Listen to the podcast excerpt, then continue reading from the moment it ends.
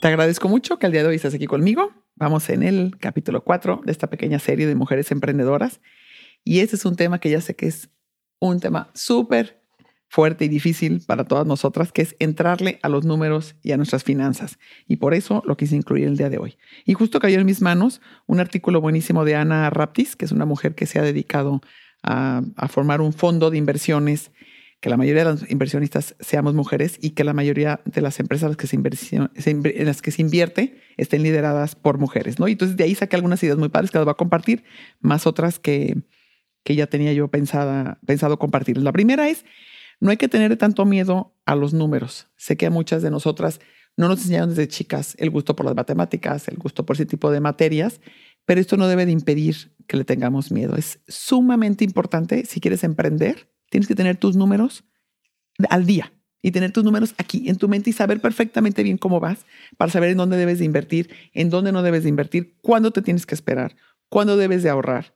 Entonces, las invito a que rompan ese paradigma de que nosotras no o que a ti no te gusta, porque algo que se ha descubierto en, en las investigaciones y que me parece súper triste es que todavía al día de hoy, hoy todavía, pleno siglo XXI, la mayoría de las mujeres delegan sus decisiones financieras a hombres, a sus papás, a sus hermanos, a sus esposos o a sus asesores financieros masculinos. Y yo creo que es tiempo de cambiar esta situación. Así que el día de hoy, este podcast viene justo para buscar cambiar esta situación, para que veas que si te empiezas un poquito a meter, aunque tercerices, por supuesto, algunas funciones como tienes un contador que te hace tus declaraciones fiscales, de todos modos tienes tú que entender tus números. Y si es necesario, yo te invito a que te metas a algún curso. Yo tengo un contador que es maravilloso y se ha sentado conmigo y me ha explicado muchas veces con peras y manzanas para que yo llegue a entender lo que implica un balance, lo que implica nuestros estados financieros. Y hay veces que se me olvida y la verdad es que nos tiene que importar poco y volver a preguntarlo. Decir, a ver, ¿cómo fue que me explicaste esto de los gastos fijos? ¿Cómo fue que me explicaste esto del costeo?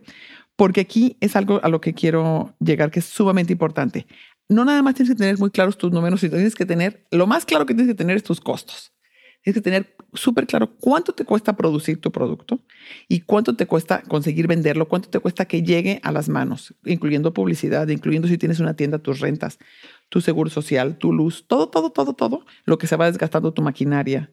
Si tienes, que, si tienes un programa que utilizas y cada tres años lo tienes que, que cambiar, tienes que meterlo también dentro de tu costeo dividido en esos tres años. Entonces, muchas veces me ha tocado dar mentoría a mujeres y que me encantan y en los últimos meses me ha tocado mucho más por las redes sociales que gracias muchísimas de ustedes se han anotado y he conocido a grandes mujeres emprendedoras, las cuales de todas les aprendo mucho y las admiro y me encanta y me encanta que me hagan preguntas, síganlo haciendo y síganse anotando para las mentorías.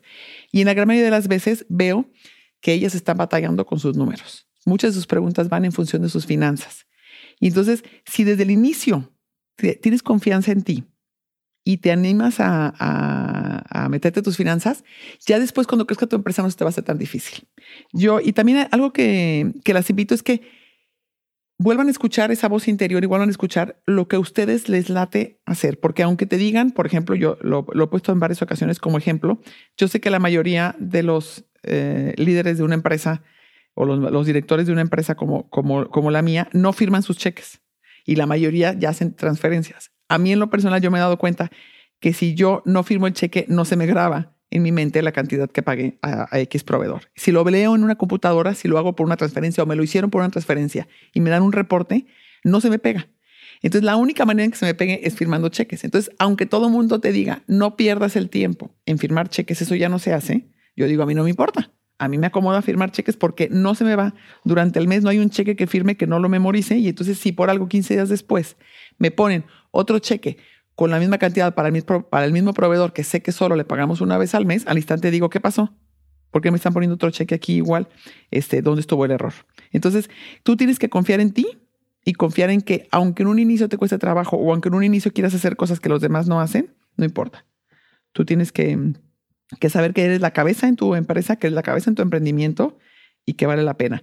Y vale la pena sobre todo informarnos. Te invito también a que lo amplíes un poquito más y leas en el periódico un poco más sobre finanzas, escuches qué está pasando en el país para que no te los eh, cambios y las nuevas regulaciones no te tomen por sorpresa, que sepas tú más o menos por dónde van las cosas. Y además, les prometo, lo van a ver, experimentenlo y por favor cuéntenmelo en las redes. Verán cómo si empiezas a leer un poquito o empiezas a escuchar un programa eh, hay muchos podcasts interesantísimos sobre como peras y manzanas, que es muy bueno, de Valeria Moy.